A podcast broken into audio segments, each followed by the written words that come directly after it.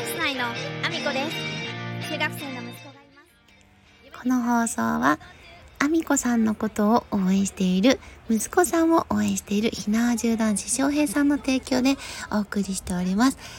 ひなわ縦男子翔平さん、ありがとうございます。改めまして皆さん、おはようございます。岐阜県出身、岐阜県在住、ダンサー、スーツアクター、インフルエンサー、ケントモリプロデュース、現役主婦3人組ユニット、チャンス内のあみこです。おはようございます。本日もあみこさんのおつむの中身をだだ漏れさせていきたいと思います。よろしくお願いします。本題に入る前にお知らせをさせてください。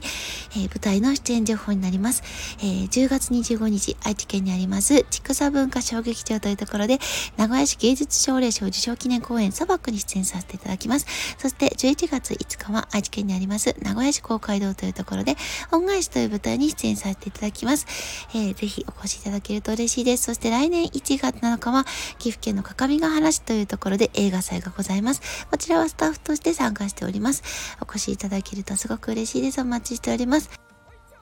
そんなこんなでですね、えー今日もいろんなお話をさせていただきたいなと思うんですけれども、えっ、と、昨日はですね、仕事を一日ずっとしてきて、で、それでダッシュで帰って、で、バク転教室に行ってきたんですけれども、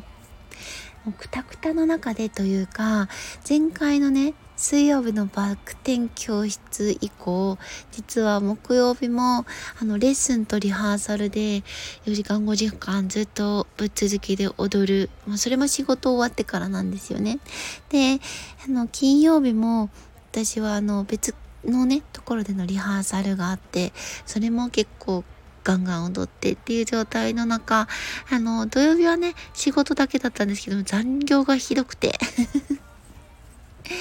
残業しまくってて結構夜遅くてでで体がですねもうなんか一番タイミング悪く筋肉痛が起きている状態だったんですよね。あの、最初のバク転教室はほぐれて、で、木曜日のレッスンでちょっと筋肉痛が出て、で、金曜日のレッスンで、あの、ほぐれたように見えて、翌々日の日曜日に筋肉痛が出るみたいな。年ですね、2日後が一番ピークっていうのはね、なんですけども、ガッタガタの中で行ってきたんで、ああ、これは今日は飛ぶのに影響するかなと思って飛んでいたんですけども、でもね、実際には前回よりも、あの、やっぱり、スピード、初速のスピードっていうんですかね。あの、そのジャンプをするのがですね、上にジャンプするんじゃなくて、バク転の場合は、後ろにジャンプしなきゃいけないので、あの、ただただジャンプするだけじゃダメなんですよ。それだとバク宙の動きになっちゃうので、バク転だと、きちんと後ろに飛ばないといけないんですよ。で、結構スピードを出して、後ろに飛んで、で、そこからまあブリッジに近い状態っていうか倒立に近い状態になって降りてくるっていう形なんですけど、まざっくり説明するとね。あの、結構その飛ぶ時も腕を回すし、で、あの、結構踏切ちゃんとしないと飛べないので、まあもちろん今回補助はあるので、まあ全然ね、怖くもないですよ。マットもあるし、全然支えてもらえるから、全く怖くなく飛んでるんですけど、でもね、これが手外されたら、下手なとこでやれって言われたら絶対できないって今思ってるので、そこをね、どう崩していけるか。ただ私、片手ジャンプはできるっていたんですよ、過去ね。ちょっと今はさすがにもしかするとできないんじゃないかなと思うんですけど、筋力が低下しちゃったのでね、できなくなってるんじゃないかなと思うんですけど、もともとは片手ジャンプであの、バク転みたいな動きができてたので、多分イメージはしやすいはずなんですけど、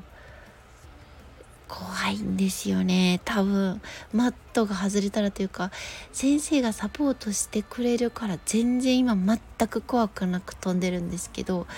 これがサポート外れていけるのかなってとかまだイメージはできてないんですまだ2回目なんでね当然なのかもしれないんですけどこの恐怖心がちゃんと取れないと飛べないなと思って多分ね1回できてしまえば多分次からは全く怖くなくなるんだと思うんですよ。まあ、その代わり継続しないと筋力も低下するし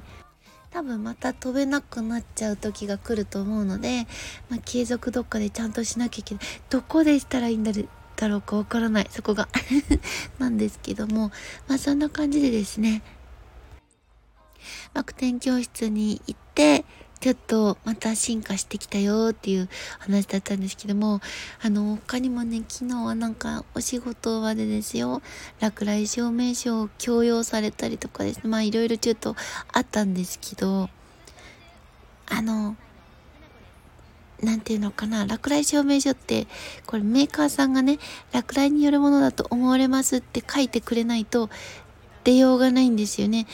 お客さんが書けよって強要しても書けるものじゃないんですけど、昨日のお客様はどうやらなんか保険会社さんの入れ知恵があったようで、あの、